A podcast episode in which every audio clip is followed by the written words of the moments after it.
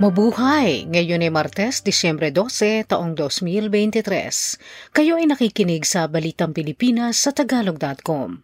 Sa ating pangunahing balita, Ministry of Foreign Affairs ng China, ipinagtanggol ang pagbuga ng kanyo ng tubig, sinisi ang Pilipinas. 5.700 at 68 trilyong pambansang budget para sa 2024 inaprobahan na ng Kamara at Senado bilyong dolyar ng isang apo ng Hermes founder ibibigay sa kanyang hardinero.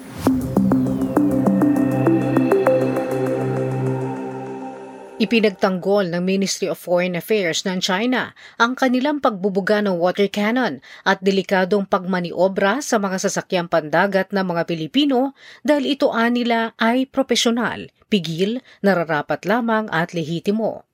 Ito'y makaraang kanyunin ng tubig ng Chinese Coast Guard noong Sabado ang mga sasakyang pandagat ng Bureau of Fisheries and Aquatic Resources na nagsasagawa ng humanitarian mission sa mga mangingisda sa Baho de Masinloc.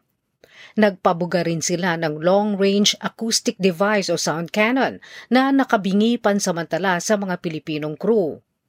Noon ding linggo, nagpaulan na naman ng kanyang tubig ang China Coast Guard sa sibilyang sasakyang pandagat na nirentahan ng militar ng Pilipinas para mag-deliver ng mga supply sa Ayungin Shoal na ikinasira ng makina ng isa sa mga sasakyang pandagat. At noon ding linggong iyon, sinundan naman ang barko ng China at delikadong nagmaniobra sa isang sibilyang convoy na tumatawid sa West Philippine Sea na nagresulta sa muntik ng banggaan at hindi pagtuloy ng misyon. Sa kabila ng agresibong aksyon ng China, sinabi ni Mao Ning, tagapagsalita ng Ministry of Foreign Affairs, na sila ang magsasampa ng protesta laban sa Pilipinas. Sinisi ng Ministry of Foreign Affairs ang Pilipinas sa agresibo nilang aksyon dahil sa patuloy na pagpasok nito sa anila ay kanilang teritoryo sa Ayungin Shoal na tinatawag nilang Ren Ai Jiao.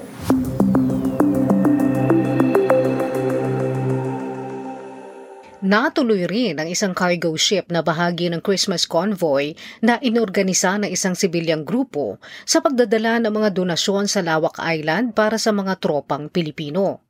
Ito ay sa kabila ng pagsunod sa kanila ng mga sasakyang pandagat ng China na nasa West Philippine Sea.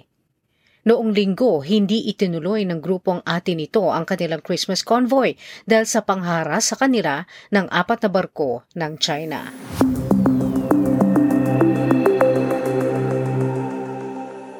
Inaprubahan na ng dalawang sangay ng Kongreso ang panukalang budget na 5 trilyon, 700 at 68 bilyong piso para sa susunod na taon. Si Senate Minority Leader Coco Pimentel lamang ang kaisa-isang bumoto laban sa ratifikasyon. Bago na aprobahan, nagpahayag ng pag-aalala si Pimentel sa budgeting system, kabilang na ang labing dalawa at kalahating bilyong pisong pagtataas sa Kongreso at ang apat na raan at limampung bilyong pisong pagtataas sa hindi nakaprogramang aproprasyon sa BICAM. Sa Kongreso naman, sina Gabriela Party Representative Arlene Brosas at ACT Teachers Party Representative Franz Castro ang hindi bumoto sa ratifikasyon. Inaasahang lalagdaan ni Pangulong Ferdinand Marcos Jr. ang panukalang budget bago ang biyahe nito sa Japan sa Disyembre 16 hanggang 18.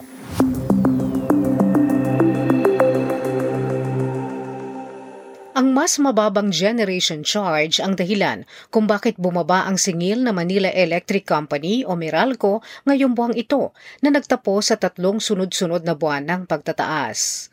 Sinabi ng Meralco na ang kabuang electricity rate sa isang tipikal na kabayan ay bumaba na sa 79 na sentimo sa bawat kilowatt hour ngayong Disyembre. Ang pagbaba ay kasing halaga ng mga isandaan at limangputsyam na pisong kabawasan sa kabuang electricity bill ng mga residential customers na kumukonsumo ng 200 kilowatt hour. Samantala, ang palitan ng dolyar sa piso nitong Disyembre 11 ay 55 piso at 65 sentimo.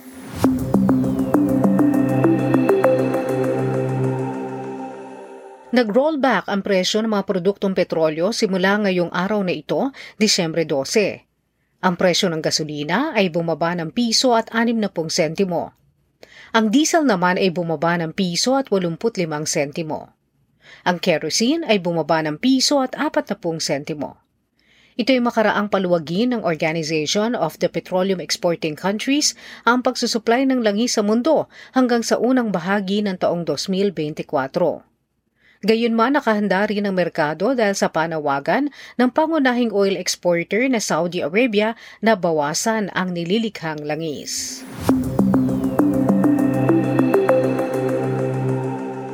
Nakauwi na ng bansa ang ikalabing isang batch ng mga overseas Filipino workers o OFWs mula sa Israel noong lunes ng hapon. 27 Pilipino na kinabibilangan ng 25 caregivers at dalawang hotel workers ang dumating sa Ninoy Aquino International Airport sakay ng Etihad Airways. Ang bawat bumalik na OFW ay nakatanggap ng 50,000 pisong ah, financial assistance mula sa Overseas Workers Welfare Administration. 20,000 pisong livelihood assistance sa Department of Social Welfare and Development at 5,000 piso at skills training vouchers mula sa TESDA. Sa ngayon may kabuang 300 at 62 OFWs na at 14 na mga bata mula sa Israel at 61 mula sa Lebanon ang napabalik na ng pamahalaan ng Pilipinas makaraan ang pag-atake ng Hamas sa katimugang Israel noong Oktubre 7. Sa trending na balita online, Viral ngayon ang mga naglalakihang asong alaga ni Melvin Kahigal sa kanyang farm sa Amadeo, Cavite. Ang pinakamalaki niyang aso, umaabot ng anim na talampakan kapag tumayo. Mayroon siyang tatlumpong malalaking aso na karamihan ay alabay o ang tinatawag na Central Asian of Charka, may Hungarian Puli, Rottweiler at Doberman. Sinabi ni Melvin na may mga tao siya nag-aasikaso araw-araw sa grooming, pagpapakain at pag-aalaga sa kalusugan ng mga aso.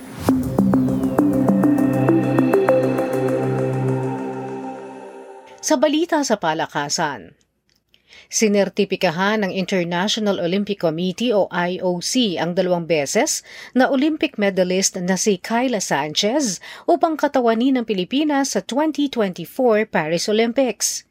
Si Sanchez ay isang manlalangoy na nagpalit ng kanyang federasyon mula sa Canada tungong Pilipinas. Pinayagan ng IOC ang kahilingan ng Pilipinas na i-waive ang tatlong taong residency rule sa mga atletang nagpapalit ng nasyonalidad. Si Sanchez ay bahagi ng women's team ng Canada na nakakuha ng pilak na medalya sa 2020 Tokyo Olympics. Bago nag-migrate sa Canada, ang manlalangoy ay ipinanganak sa Singapore sa mga Pilipinong magulang kung saan ang tatay ay nanggaling sa Pampanga at ang nanay naman ay sa Baguio City.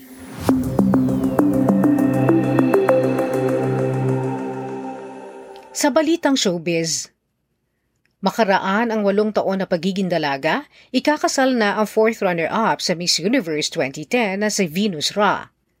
Si Vino sa ikakasal sa kanyang matagal ng kasintahang si Nelwyn Uy, isang events photographer.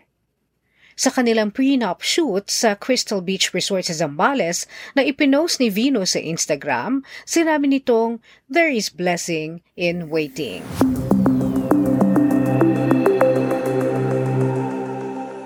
Sa balitang kakaiba, ang 80 taong gulang na bilyonaryong apo ng Hermes founder na si Thierry Hermes ay nagbabalak na ampunin ang kanyang 51 taong gulang na dating hardinero. Kapag inampon ni Nicolas Puech ang dating hardinerong hindi pinangalanan, ito ay malamang na makakuha ng kanyang 11 bilyong dolyar na kayamanan. Ang hindi inaasahang hakbanging ito ni Puesh ay bahagi ng kanyang hangaring maiayos ang mga benepisyaryo ng kanyang ari-arian na nasa 5 hanggang 6 na porsyento ng 220 bilyong dolyar na luxury fashion house. Si Puesh na walang asawa at anak ay kumuha na ng legal team upang maisaayos ang pag-aampon sa kanyang dating hardinero at taga-ayos sa bahay na nagmula sa isang pamilyang Moroccan. Kabilang sa maaaring manahin ng hardinerong kasal sa isang Espanyola at may dalawang anak ay ang mga ari-arian ni Puesh sa Marrakesh, Morocco at sa Montreux, Switzerland na nagkakahalaga ng 5 milyon at siyam na raang libong dolyar. ang desisyon na mag-ampon ng isang matanda na, lalo na sa Switzerland kung saan nakatira si Puesh, ay kakaiba at napakaraming mga masuhusing kinakailangan.